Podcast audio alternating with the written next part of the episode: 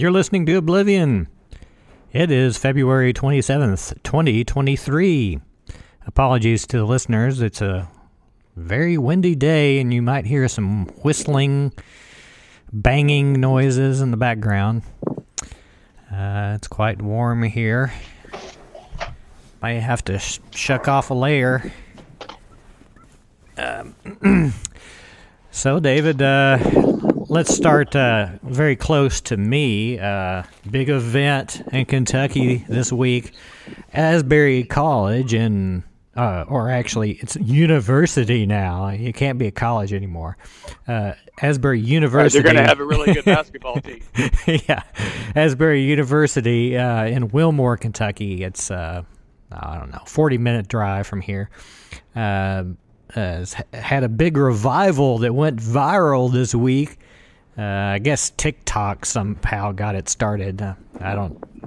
it's one of those young people social media. I don't understand, but uh, uh, apparently they've were going at it for quite a while there. What was it? It's been over a week, or yeah, I was going to say about a week. Yeah, and um, and uh, yeah, try try to get your phone where the wind won't blow into the little um, microphone. Um, yeah, so uh, the survival really got going, and um, Nancy, the, a day or two ago, uh, saw that um, it's possible that some measles, there was a measles outbreak because of it, because all these people were coming together, and good old, uh, good old fashioned. Uh, uh, you, you, mean know. religious people don't believe in science? well, I'm I'm surprised there wasn't a COVID outbreak. There probably was, but I mean that's just never hear about it. Yeah, that's just kind of a normal thing. But uh, uh, I'm sure sure that happened. Uh, did you mention something about it moving to Rupp Arena or something? Or yeah, the revival uh, moved to Rupp Arena. I mean, the the first story that I read was uh, I believe it's Wilmore, Kentucky, yeah. which is where the hmm. uh, soon to be national basketball power uh, Asbury University uh, started this uh, revival of this um, basically endless prayer session mm-hmm. Uh, that drew a herd and so many people were coming to Wilmore to get in on this revival that uh, Wilmore couldn't handle all of the people and all of the traffic. Right. And so after this thing went on and on for a few days, it wound up moving to uh, Rupp Arena. Yeah, the, uh, the I, Lexington, I the, the, home of the Wildcats in Lexington, Kentucky. Right. It wasn't, it, now the revival was not a big enough deal to cancel the Kentucky Auburn basketball game or to force to, to force it to another venue.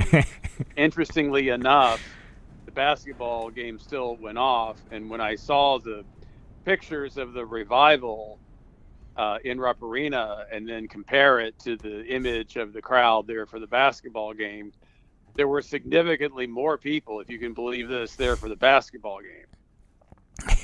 yeah, yeah but they did get into uh, Rupp Arena. So, uh, you uh, mean without a ticket kind of a or parallel tra- trajectory? I know this is a bit of a tangent, but I think about uh, Bellarmine University, which is a religious Catholic place, and that, of mm-hmm. course, used to be Bellarmine College, and then they had to be a university. They had to grow and get bigger, and then the latest big thing is that they uh, have moved their basketball team to Division One right? Because they think they're going to be a Division One basketball power, and they're building their brand, and they want to get their name up there with all the other big time uh, schools. When the scores are scrolled on the bottom of the screen, and then everybody around the world is going to see this, and they're going to say, "Oh, I want to go there. I want to go to Bellarmine because they have a really good basketball team."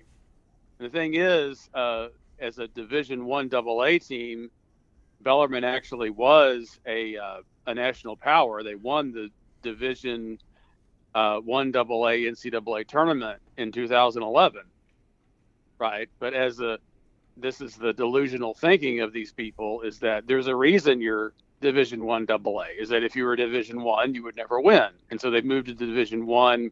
We're basically at the end of the regular season, and uh, Bellarmine finished the year at 14 and 17, which, by the way, among those 14 wins, is included the seasoning opening win over Louisville, right? Who it currently now stands with a record of four and 23. Oh my lord. That's the Louisville basketball team of Denny Crum, national championships in 1980, 1986, uh, and under uh, Rick Pitino since vacated 2013.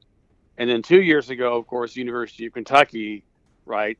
The the Lord God Zeus of the basketball religion went nine and 16, right? And if this can happen to places like Louisville and Kentucky, that should just show that should give you some idea of how difficult it is to win at the division one level but the the parallel to bring it back to asbury is you know, no longer a college now we're a university and it's hard not to see this quote revival as really a self-serving uh, publicity campaign and a way for asbury to build its brand right and to Yeah. grow and to get more and more people there Right. and you know i can't i don't know what's going on inside of these people and i don't think it's right to tell people that they can't pray because if mm-hmm. someone doesn't pray and they're not religious that should be respected.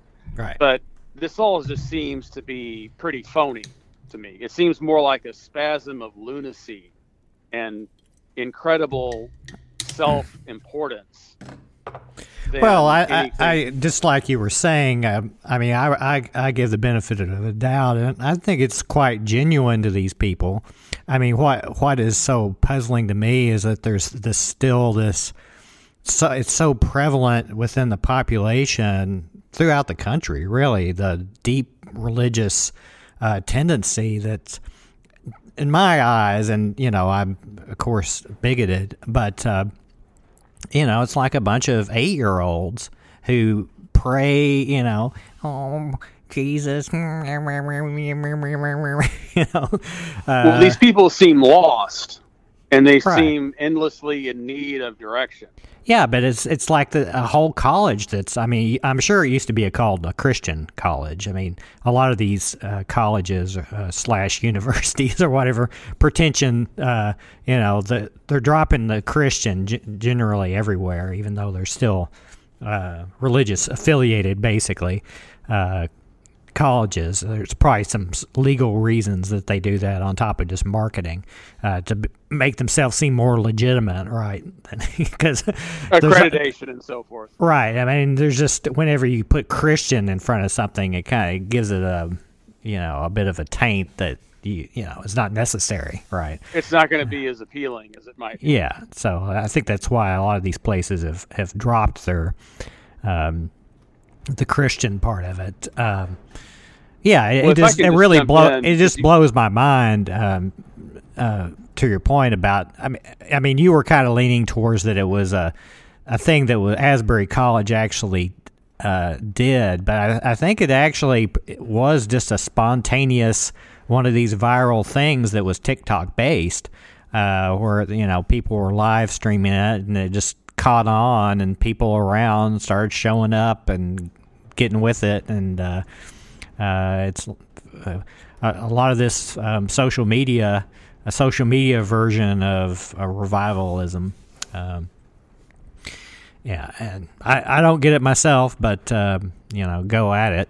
Um, Well, I mean, you you described the uh, the sequence of events uh, accurately. So so what I want to say and clarify is this: I think that the initial act of prayer is genuine.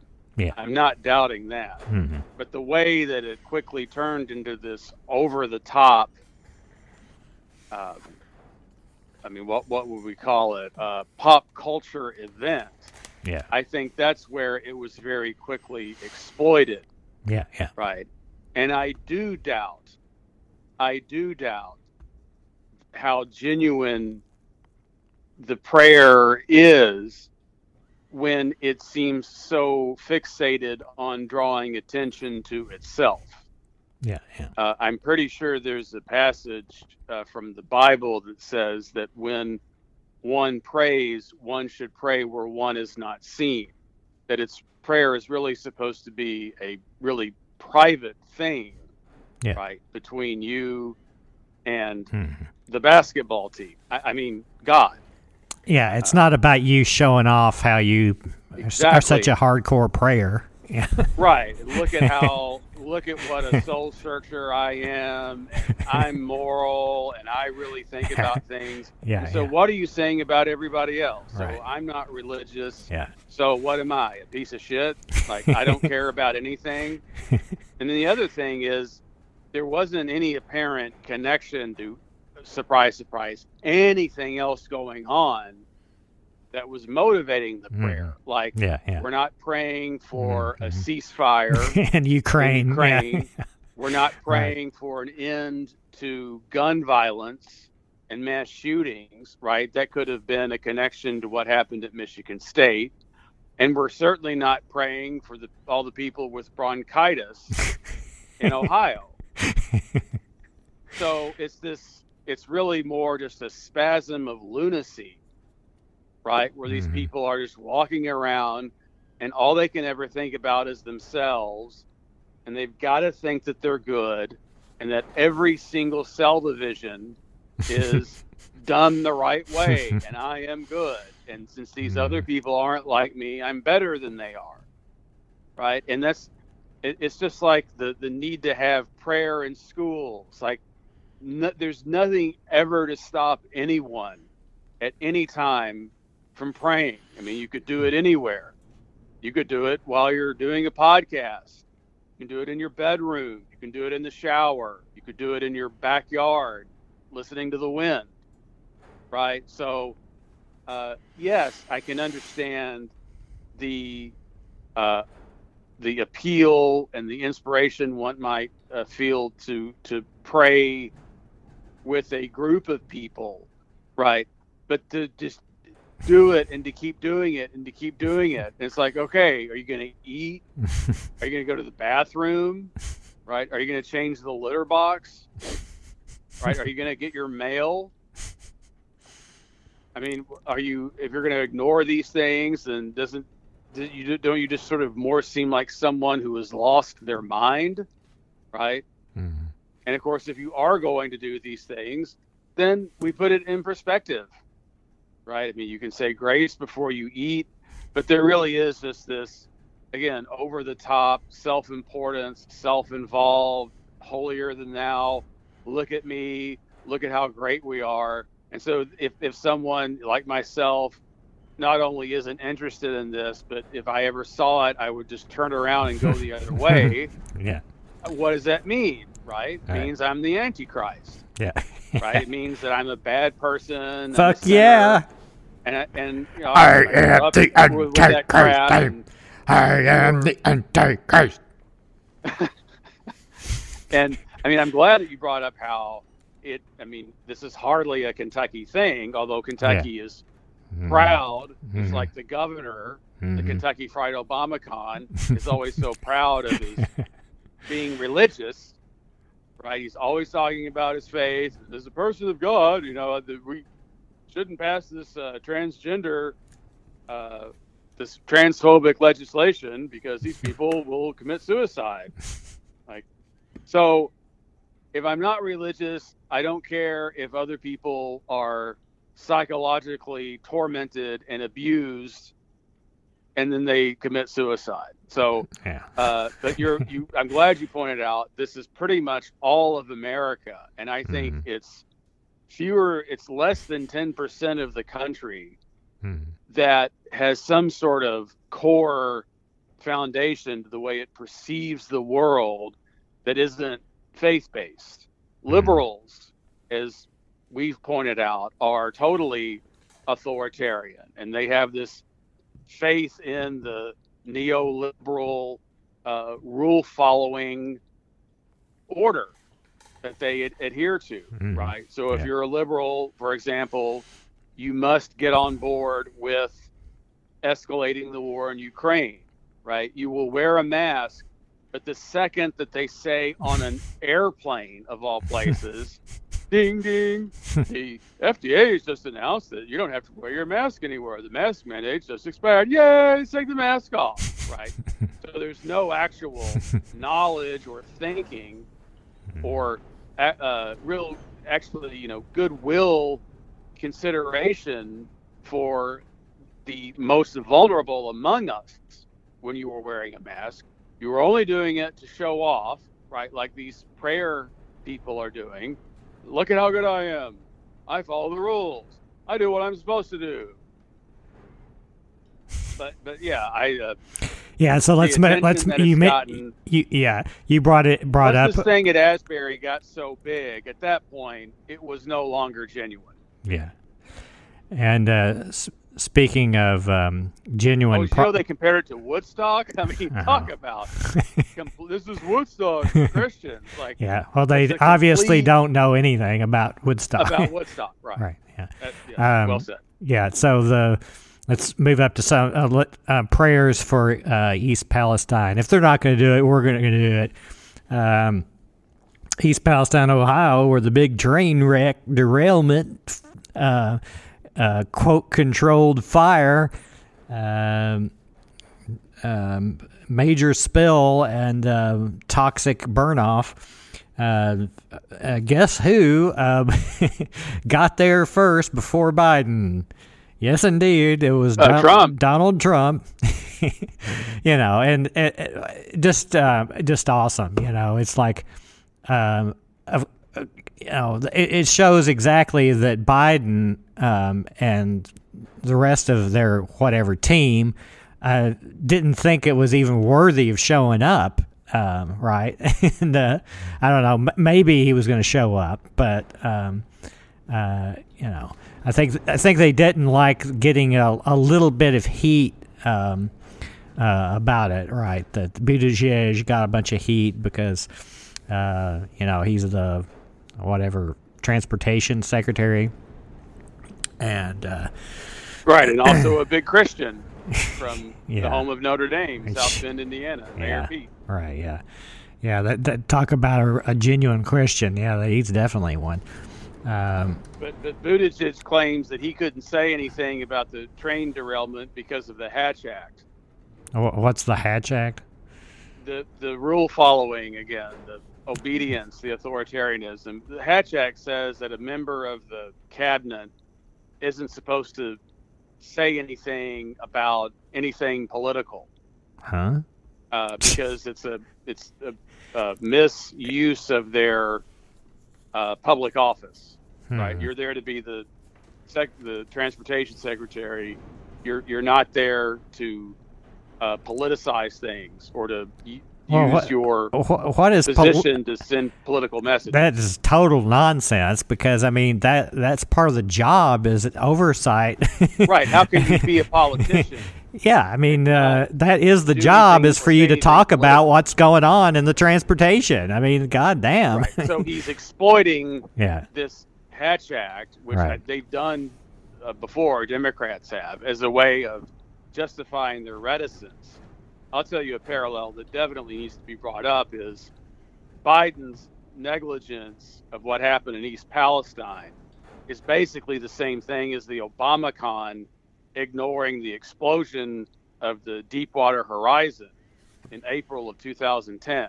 hmm 60 days passed before the Obamacon, the President of the United States, said anything about it. The whole rest of the world was talking about it. Media were. Remember all of the oil gushing out of the ocean floor hmm into the water and all the the shores of uh, the Gulf were soaked in oil and all of the dead birds and shrimp and other uh, marine life. And Obama ignored it. And so I think you're right that Biden didn't want the heat, but it's mainly about putting America in its place. Like, you don't matter. Biden isn't president of the United States. Biden is the leader of a global elite. And Yeah. Zelensky and the president of Poland and the higher ups of the European Union and, and NATO are that global elite. Those are the people who Biden cares about. Yeah. One of the Um, most th- sickening things I've ever heard is Biden giving his interview about Ukraine, and Biden says verbatim, it's like they need tanks, they need artillery, right? What's the verb here? Need, right? So, oh, so people need things, and so they should just get them. mhm, Is, is that, am I hearing this correctly? Right. Yeah. Then you look at America, like, well, people need insulin, they need medicine, they need clean water to drink and clean air to breathe, right? They need good schools, and they need to be safe and not worry about getting shot at or having their children murdered, right? Those are needs. But we're told, no, you don't get this. It doesn't matter. You get it yourself we'll give all of this money and all of these weapons to this foreign country so they can mhm, fight a war. Yeah. So let's that's Let's always what America does. Yeah, so let's um, go to this Politico um, uh, um, uh, piece that uh, is entitled Trump's Visit to Ohio Derailment Gives Biden's Team Some Breathing Room. Interesting title. And then it says his planned appearance near the scene of this month's toxic derailment as Democrats pointing to his past efforts to roll back train and chemical regulations. So it's, um, I see. So it's like the, they're trying to blame it on Trump. That's why the reason was it's, um, yeah, nothing, Right, well, nothing that we are part of, even though that was what was talked about with this. Um, uh, that was one of the demands that was included in the uh, recent um, uh, um, strike threat uh, from the rail workers was uh, these very very issues. I mean, this very issue, the the brakes system, uh, was on the table with all that, and of course that was scrapped, uh, and uh, along with the rest of the demands. Um, but that was one of them. And uh, so, you know, you can't talk about Trump. It just happened, motherfuckers. I mean, but no, no, it's like, oh, no, it's Trump's fault. You know. Uh, so, yeah, I, I don't want to go in, into more of this, um, I'm sure, horrible um, article because it's just going to make me so angry. Uh, Yeah, I would just like to briefly say that if I'm remembering correctly, Trump gets all the blame because it was Trump who rolled back the safety regulations, right? Under Obama, this wouldn't have happened, right? Just like if Hillary Clinton had been president, America would have had a really good response to the pandemic. It wouldn't have been so uh, disastrous. But what doesn't make sense is it would be one thing if in the first week of Joe Biden being sworn into office and this had happened, right? But Mhm. Biden's been the president for two years. And it, you're astute to mention the uh, not all that long ago, the labor disputes from, from these railway workers who want at least, what, one sick day, and they can't even get that there were other issues as well. Basically, like let's make this safer, so our working conditions aren't so hazardous. Which is Mhm. another, which is another fundamental part of regulation. And um, so, if Trump got rid of the regulations, why didn't Biden just put them back in place? Right, sure. and that's yeah. the problem with these people. Like you can't blame Trump for anything because he isn't the president. You have to blame the person who's in office. And again, I, I'm allowing for had this happened, you know, one minute after Biden's been sworn in, or maybe even during the first month, right? There's a lot to be done and a new administration. But two years? I mean, it didn't take Biden all that long to uh, get on board with the jism fest of escalating the war in Ukraine,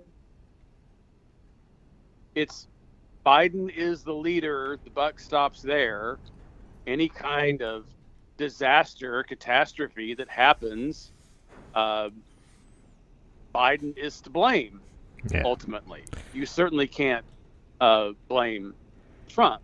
Did did Uh, you it did you see that this last week that um, that uh, uh, they they pulled an Obama where like the I don't think that it was of course it wasn't the president that went there but uh, a bunch of officials like the uh, J.D. Vance and uh, the governor of Ohio et cetera et cetera around went and, and drank the East Palestine water like a Obama did in Flint um, you know to show how you know that's uh, it's it's good to go. You know, we can drink it. It's just fine, right? So hey, uh, I don't know what you're c- complaining about, man. Uh, Right. You know, it's fine. You know, it's not our fault. And uh, anybody anybody that criticizes criticizes us is a Trumpster. You know, I mean that that's kind of the implication of Sure. uh, of It also makes me think of the 2016 presidential election when uh, one of the ways to interpret how that uh, election turned out is that Hillary Clinton and the Democrats ignored the working class, Mhm. right? And that's that's a uh, argument I think um, Nader in his uh, uh, one of his books talks about the morphing of the Democrats after the Reagan Revolution, and basically it's abandoning the working class, yeah, right? And getting and basically mimicking yourself off of the Republicans in that you're going to represent the elite, Di- that you're dialing dialing for the same dollars is, is dialing what, for uh, the same dollars, that's what he right? says, you're going to yeah. represent the elite, and you're going to represent the moral elite, Mm, you're right, yeah, the yeah. good, mhm, right? And working Mm. class people mhm, are unsavory and uncouth, mhm. right? They're, Well, they're not really They're they're savory as long as they're supporting us. Otherwise, uh, right? as long as their asses are at work, they are. But as soon as they yeah, want yeah. to kick their heels and Uh, all have some fun, Yeah. right? Then we're supposed Yeah. to look down on them and the music they listen to and the four wheelers they drive and um, their their culture. And it's this is the same thing, right? East Palestine, Ohio, is not Beverly Hills, right? It's not Madison Avenue.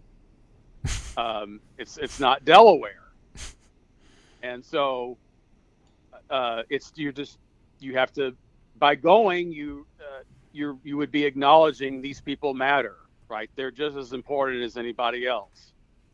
And instead, you're just saying, well, this is what happens when you're just a bunch of white trash, right? You you wind up living uh, in a kind of a crappy place that no one else wants to live in.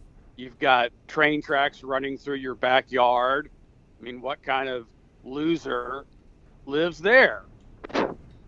I don't have train tracks going through my backyard, right? So those people didn't want to live there, and they need to work harder, make more money. You can go live somewhere else. So if you if you weren't stuck in this, you know, working class dump, uh, which is uh, which is where you just because you don't have any ambition or any fire in your belly, you're just content to live there because it's cheap and and easy. Um, this is why that happened, and of course, the opposite is true. It's this is all the fault of the elites and the wealthy and the CEO of the the railway company. I f- forget the name. Something Southern, Yeah, northern, that southern. Uh, Norfolk, but it's a Norf- bunch of rich people Norfolk. cause this because they're they're the ones who are the slackers. They're the ones who are right. careless and cut corners and don't give a shit, right? But they have these chiseled faces of long chins and high cheekbones and they're well spoken. Again, appearance and personality, right? So we don't blame them for anything. I don't know if have you seen any videos of the mayor of East Palestine No. You know, he's he's short, uh, and he's overweight, Mhm. right? And in Mhm. terms of looks, I mean, you wouldn't confuse him with Brad Pitt or George Clooney. Right, right, right. And so you just look at these people and you think, eh.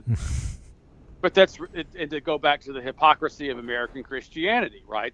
You're not supposed to look at people like that. You know, God made everyone in God's own image, right? You're not supposed. You're supposed to think of everyone as God's children, not just people who look like you and talk like you, and wear the same clothes that you wear, right? This is the superficial, materialistic uh, approach to life that not just through the Bible, but any other uh, supposed renowned source of wisdom says this is not the way to live. Yeah, so talking about places uh, um, that you might not want to live, uh, let's talk about Ukraine. Um, yeah, it probably wasn't a great place to live before, but now it's just really fucked up because there's a war going on. And uh, to along your lines of thinking, China uh, released um, their proposal for a ceasefire, detailed plan, and um, uh, which uh, is what you we've called for, and um, you know there should be a ceasefire immediately. And uh, of course, the New York Times, uh, the Empire uh, newspaper of record. Uh, you know, what do you think? Uh, you think they're um, pondering and considering China's ideas in a um, uh, straightforward and honest way? Hell no. Reaper Madness times? yeah, Hell no. yeah. Um, China cannot be trusted, and mhm. uh, it's it's kind of the the gateway drug argument that if we just have a ceasefire, right, it- that'll be the gateway to, to giving license to all other countries to invade other countries, Mhm. right? Like, why are we concerned about that? We we have a real crisis going on now, and you want the fighting to stop. The other thing that's so ridiculous. I mean, maybe I'm overlooking something, but you could do a ceasefire that's done in the proper, exact way, the way that Blinken and the other liberals think it has to be done, and you could still then just turn around and violate it, right? Mhm. Like yeah. you have a ceasefire that is unilateral. It's done exactly the way America says it has to be done. Russia agrees to all of these terms. And then a month later, Russia could say, ha ha ha, here we come again. So a ceasefire is a ceasefire. It means stop killing each other. And it, it, how can you be against that? Like, why would you rather the, the killing continue for any reason? Yeah, so let, let's uh, let's cover the New York Times uh, actual headlines. Here is from three days ago. Uh, China reprises old themes in Ukraine plan, casting itself as neutral. A year after Russia's invasion, Beijing released a paper declaring its position on the war. It called for an end to the fighting, but avoided demands that could hurt its ties with Russia. So right off the bat, casting itself as neutral, um, I think, is just a false way to to frame what they've called for. Right? I mean, for them to be neutral, I, I mean to be. Um, uh, I don't know what they're expecting, but avoided demands that could hurt its ties with Russia, meaning that unless you hurted your hurt your ties with Russia, then you're considered neutral. Okay, so um, yeah, um, I don't think they are neutral. I think that they, um, in general, China is a far more peace-loving country uh, compared to the U.S. Uh, I mean, uh, they haven't uh, been involved in. Well, who any- isn't? yeah, I mean, uh, yeah, everybody's peaceful. right. Everybody's peaceful compared to the U.S. So yeah, um, sure. uh, It's but certainly a more enlightened place. yeah, I mean, they just, um, yeah, uh, despite all the, constant rhetoric uh, from the vicious mil- militant empire of the U.S. that China is just basically wants to be like us, and therefore they're a threat, and therefore we need to. Uh, uh, someday they'll want to do that, and and uh, you know um, anything that they do now is is just um, uh, a threat, you know, and and um, and they consider really they consider it um, a threat too. I'll, I'll, go to another interesting one from the 23rd uh, article that um, has some interesting graphics. And here's the title The West tried to isolate Russia. It didn't work. After Russia invaded Ukraine, the West formed what looked like an overwhelming global coalition. 141 countries supported a United Nations measure demanding that Russia unconditionally withdraw. So then they've got the, the uh, graphic that's bubbles. Uh, so you know the size of the bubble is the population, and they group them. They group them into these interesting um, groups. So in the middle, they have a bunch of bubbles uh, that are called the Western Allies. Okay. And so that includes U.S., Germany, France, Spain, Poland, UK, Italy, Canada. I see Romania, Australia, Hungary, blah, blah, blah, and there's several others. But outside of the Central Western Allies group of bubbles, you know, it's interesting how they're framing things here in this visual way. Uh, all outside it are also supposedly ones that voted uh, for this unconditional withdrawal, uh, and it's you know it's you know most of the countries. So then, by contrast, Russia seemed isolated. North Korea was one of only four countries that backed Russia and rejected the measure. Okay. Uh, Russian actions are being distorted. What? Russian actions are being distorted is a is what is the label for Russia. Okay, interesting. So they've got that, but the West never won over as much of the world as it initially seemed. Uh oh devious countries. Another 47 countries abstained or missed the vote. Uh oh, uh oh. Including India and China. Uh oh. Many of those neutral nations have since provided crucial economic or diplomatic support for Russia. So then they've got the bubbles, of which their population, uh, uh, based on population. So India and China are huge, and then all the other ones, uh, you know, a bunch of global South um, so-called global South countries: Pakistan, Ethiopia, Vietnam, Bangladesh, Iran, Algeria. You know, I don't know why Vietnam would uh, um, abstain. Like crazy, man. Uh, I thought they loved us. Anyway, uh, so then we go down to the next. And even some of the nations that initially agreed to denounce Russia see the war as somebody else's problem and have since started moving toward a more neutral position. Oh my God, no! So they've got uh, examples of that. Brazil, it's like they look like, um, um, I don't know, um, bacteria that are. bunches of bac- these countries are bacteria, and you can see that this one bacteria is moving from the good clump uh, and turning into a bad bacteria. And uh, so, swimming away from the revival, swimming away, swimming away like a little sperm, car- carcinogenic, uh, a loose masturbated sperm that's and uh, Brazil, uh, Turkey, and UAE are examples of ones that are swimming away into the neutral zone. And Iran is moved into the Russia sphere. Ukraine is a victim of the crises concocted by the U.S. is is the quote that's over the Iran moving into the evil red um, gang of five. Now it's gang of six, I guess. And uh, so let's see, it goes on. Oh, there's even more of them. So uh, then getting around sanctions, there's a whole sanctions bubble thing. And uh, they've got scissors. What do the scissors mean? Uh, um, I guess that's cutting ties. Okay. I guess it's the economic sanction system is what the little scissors mean. Yeah, it's just um, so interesting. Is talk about I've been talking about um, recently this idea of watching science based um, info um, type like from PBS, Nova, and, and Nature.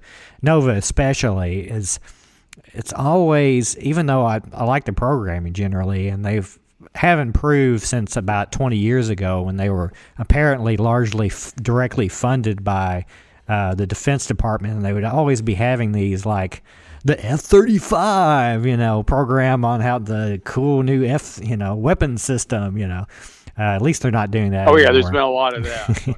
yeah, but uh, Nova used to do that, but they don't anymore. But still, uh, the level of coverage of science is all uh, what I'm calling middle school level, right? So it's you never get any like, for instance, they were talking about the we watched a program last night on the James Webb Telescope, the space telescope, and they were trying to explain, you know, that it's an infrared telescope that. Uh, it looks in the infrared spectrum. That's why they put it way there out in space where it's super cold, so it could see the infrared spectrum.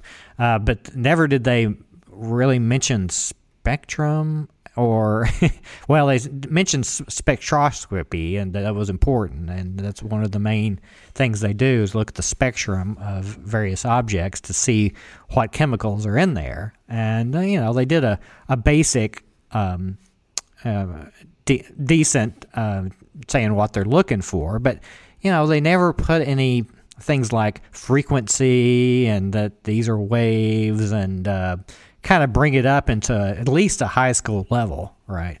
And uh, they dumb it down and they ignore Yeah. the complexity. and so that's what I'm saying with this thing. It's like th- these little these bubbles, these balloons, for God's sake. Uh, they're supposed to represent uh, what they're um, showing, and uh, it just oversimplifies things. Um, and it right, frames frames it in a rather better understanding of whatever it is that you're talking about, and Yeah. so it's it's useless. It must have some other agenda. And Yeah. one way I would put it, the middle school version of science is it's the epidictic version of science versus a forensic understanding of science. Right? Science is represented as something to praise. Look at mm-hmm. how amazing this is. Look at how cool this is. We're America. Look at what we can do. Hmm. Wowie, wow. Yeah, I, th- I think really the propaganda thing here is pretty obvious. It's like if Sure, you, unless it's- it unless you're one hundred percent, if you're one if you're not one hundred percent, if these countries aren't one hundred percent behind what the U.S. uh, position is, you're part, the enemy. It's like uh, you know the George Bush. If you're not with us, you're a terrorist. I mean that's uh, he said it plain out, and it's the same, you know, exact same. right. If you don't want to escalate this war, it Right. means you agree with Putin. Yeah. That you that yeah. That you, yeah. That you're a Because Putin apologist. elaborate Putin apologist. a little bit on any thought. I stand with Ukraine, and that means open-ended escalation of a war. By the way, one point I've got to get in here is the more I see visual footage of Ukraine, Mhm. the more it becomes difficult to deny that Russia actually really has won this war because maybe Kiev is still standing, Mhm. But everything I've seen of eastern Ukraine is in tatters and in rubble. Right. There is no economy. People uh, have nothing, right? These uh, priests have to go around with bags of bread and hand them out to these older people. And all they really want is just for the fighting to stop and the war to end. They're not concerned with the uh, the precise specifics and the lofty ambitions, the authoritarian way in which some sort of ceasefire must be arranged. One of the most nut job statements I've ever heard, if you want to think about liberals as being policy wonks, is Blinken saying you know, history has shown us that it's not the peace that matters, but it's the nature of the peace that matters. Like, whoa, boy, I'm sure glad we've got a really smart person that can understand something like that. To me, it would just be don't fight in the violence, stop killing each other, right? But it's not mm-hmm. the peace that matters, it's the nature of the peace that matters. Did you get that, Dave? Yeah, yeah. And what what What it, the what hell does that mean? what what do you think he what was he getting at? What were- what were the natures? What were the different well, natures? it's not good enough to just simply have peace, but that it must be arranged in a certain way. Well, I, must- and the arrangement that they want is total uh, unconditional, Control of the world. unconditional. Well, just like the bubble thing said from the very get go, unconditional withdrawal, meaning unconditional uh, surrender. You know, in the same um, same logic of World War II, where it was all or nothing, right? So, I mean, it, it becomes from- it becomes very difficult if you have that position for this idea of a ceasefire to occur, right? Because that, that's that's anath- anathema to um, to- total, uh, you know, total victory, which is you know that is the Right. basis right now. Excellent point. What these Yeah. people want is they want victory. They don't want peace. Right, right, right. Exactly. So that's that's what they mean. Uh, that's the flavor they they're talking about. Their flavor of peace is actually victory, right? it's not uh, you know war is you know peace. You know, uh, Well, right. It gets back to that uh, doublethink, Yeah. right? This war is about freedom, right? Freedom, slavery is freedom, war is peace. So just rearrange them, right? War is freedom, and slavery is peace. But but to bring up, uh, I mean, if if uh, we want to get into a history contest, right? As a member of Phi Alpha Theta Honorary Historical uh, Society, as well as Phi Beta Kappa, and also having a doctorate, you know, I'd like to advise the Secretary of State that in World War II, right, there wasn't a unilateral, um, unconditional end to the war, right? The the whole history, the whole Cold War began because in order to solidify a peace, America had to share power with the Soviets. Right? America didn't get to America had to let the Soviet Union have Eastern Europe. Otherwise, after the bloodbath of Europe and after using two atomic bombs in Japan, the war would have just continued into another theater where you would have had the United States fighting the Soviet Union. Right? There would have just been an there would have been uh, a seamless continuation of the war because another conflict would have arisen out of the defeat of Germany. Right? But I think that Churchill and, and Roosevelt were wise to say this has to stop, right? And that it was a already a pretty good deal for World War II to end, and that America got Western Europe, the Soviets got Eastern Europe, and you divide Germany in, into two countries, right? And then the European Union formed, and uh, up until now, there hasn't been any war on the European uh, continent. So there really isn't a, any precedent in history that shows that what Blinken is saying uh, is uh, has any truth to it. Like what we know is that people are killing each other, and this is always a tragedy, right? And the, in terms of honest foundation of these institutions, the only legitimate thing for anyone to be doing is to get the fighting and the killing to stop. And the escalating has to do with nothing but grandstanding and egomania and Biden wanting to cement his legacy as the great warrior, right? Who, of course, I don't think ever fought in a war. No. He certainly isn't Teddy Roosevelt charging into the Spanish bullets in Cuba, right? Um, that Joe Biden can solidify his legacy as the great warrior who brought down Putin and the Russians, right, by Mhm. fighting for freedom. While in America, Roe versus Wade gets overturned. Yeah, so let's let's bring it back to um, finish off with a bit of COVID, um, a little spot of COVID. Uh, earlier this week, um, I saw a, a uh, New York Times article uh, that uh, regarding the Moderna uh, company who makes the vaccine is actually the only thing that they made. They were um, you know, the corporation was incorporated uh, to make the um, vaccine, the uh, COVID vaccine, uh, and uh, as as Pfi- as well as Pfizer, but they used as their base. Um, and this occurs in any any high tech um, industry. Um, it's, it's government funding that pays for the uh, basic research on on everything, and that included the COVID vaccine technologies, RNA, um, CRISPR uh, type stuff. And Moderna's uh, refused to uh, pay back uh, the institutions that were primarily um, sponsored uh, uh, some of the tech.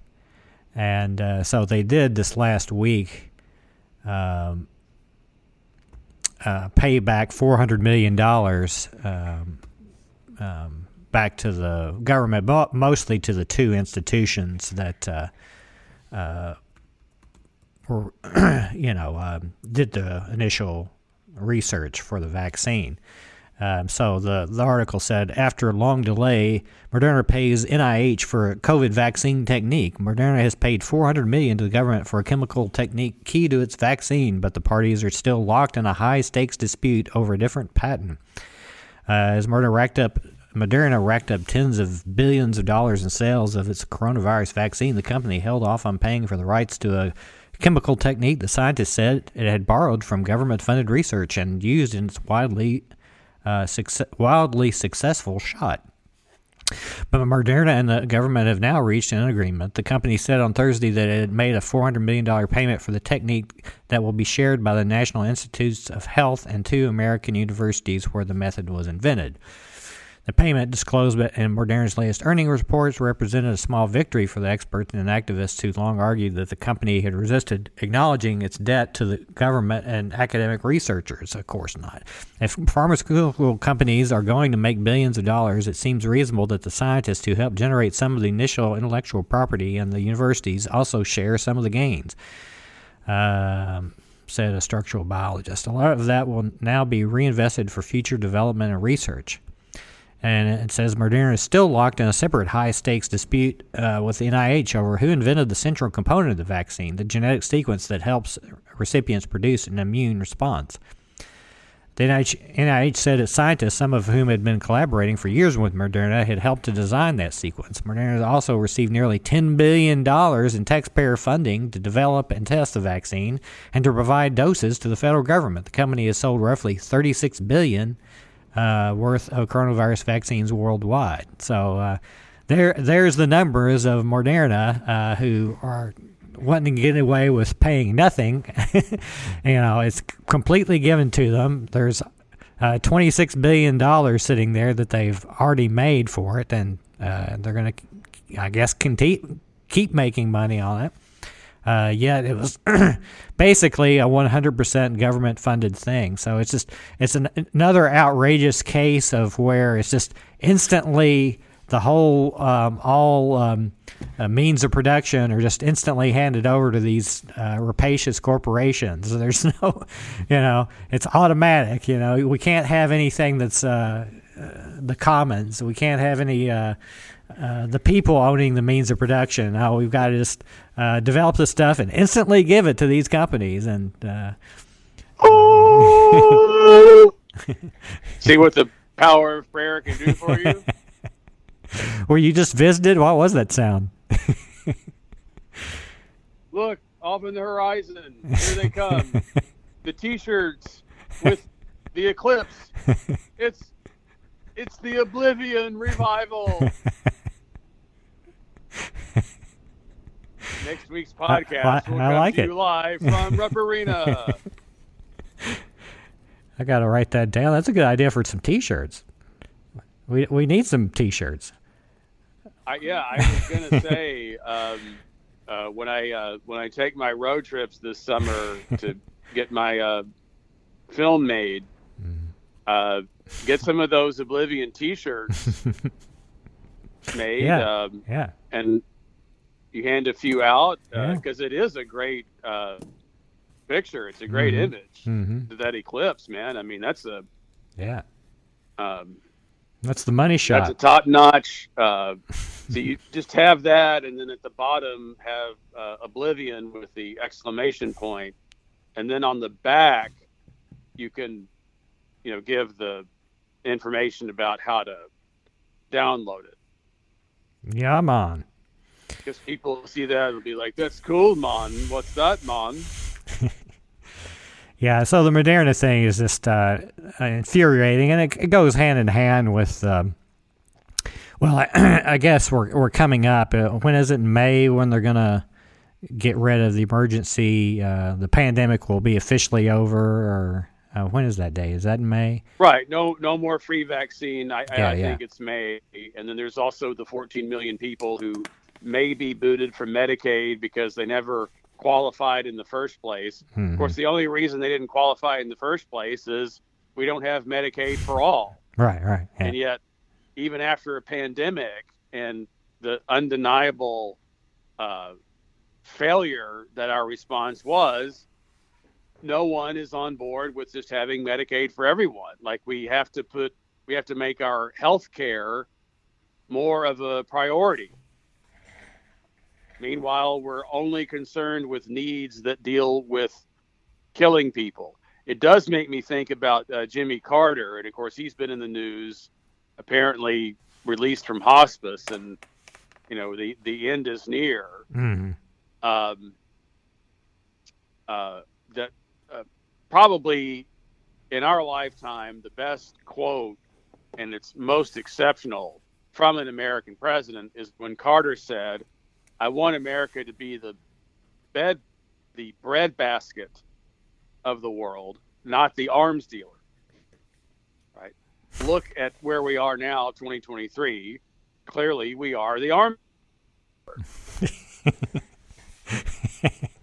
right and and and we want to cut people off like who- cares if you need to eat you don't Yeah. get it i mean joe manchin said it himself like we can't we can't have build back better because we'll become a, an entitlement system instead of a reward system which is basically uh, a euphemistic way of saying screw you Yeah.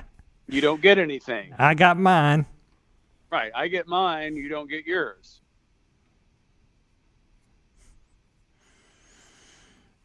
Indeed. All right, man. Well, let's um, make sure that you're in the right bubble. Uh, don't want to get in the wrong bubble. Might get turned into a bad bubble uh, if you don't do the right things. So that's my advice for the listeners out there. Blown away by another podcast. For my co host, uh, David Vernon Miller, this is Dr. David W. Overby, and you've been listening to the Oblivion podcast. Don't give up, people.